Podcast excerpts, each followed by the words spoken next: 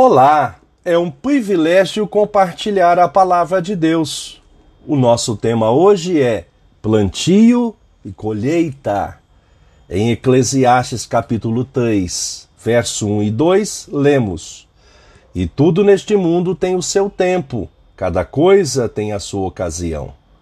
Há tempo de nascer e tempo de morrer, tempo de plantar e tempo de arrancar plantio e colheita, conforme o dicionário online de português disse ação ou efeito de plantar, plantação, e colheita, a totalidade dos produtos recolhidos numa estação, safra.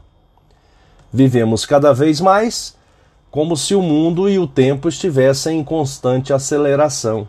Cada vez mais se aumenta o desejo pelo instantaneísmo tudo era para ontem. Os processadores mais velozes e com vários núcleos de processamento. E também o aumento das memórias nos tablets e smartphones. A pergunta que carece de resposta é: para que tantas informações e com tanta celeridade? Ao mesmo tempo, o povo apresentou neste período traços maiores de ansiedade e frustração.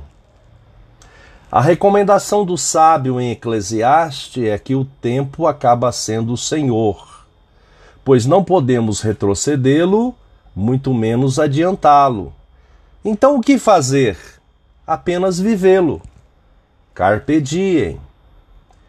Nesses meses de pandemia, uma das lições mais relevantes para a saúde humana tanto mental como física, foi: somos dependentes de Deus. A vida não está em nossas mãos ou em, ou em nosso controle. Portanto, sigamos o sábio de Provérbios.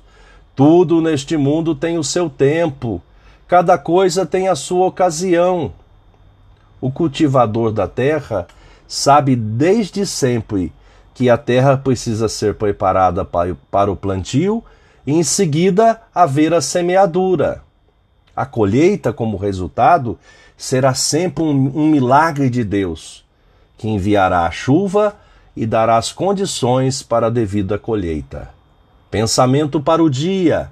Obrigado, Jesus, porque o seu tempo é o Kairós, não está limitado ao presente, ao passado e ao futuro. Deus te abençoe.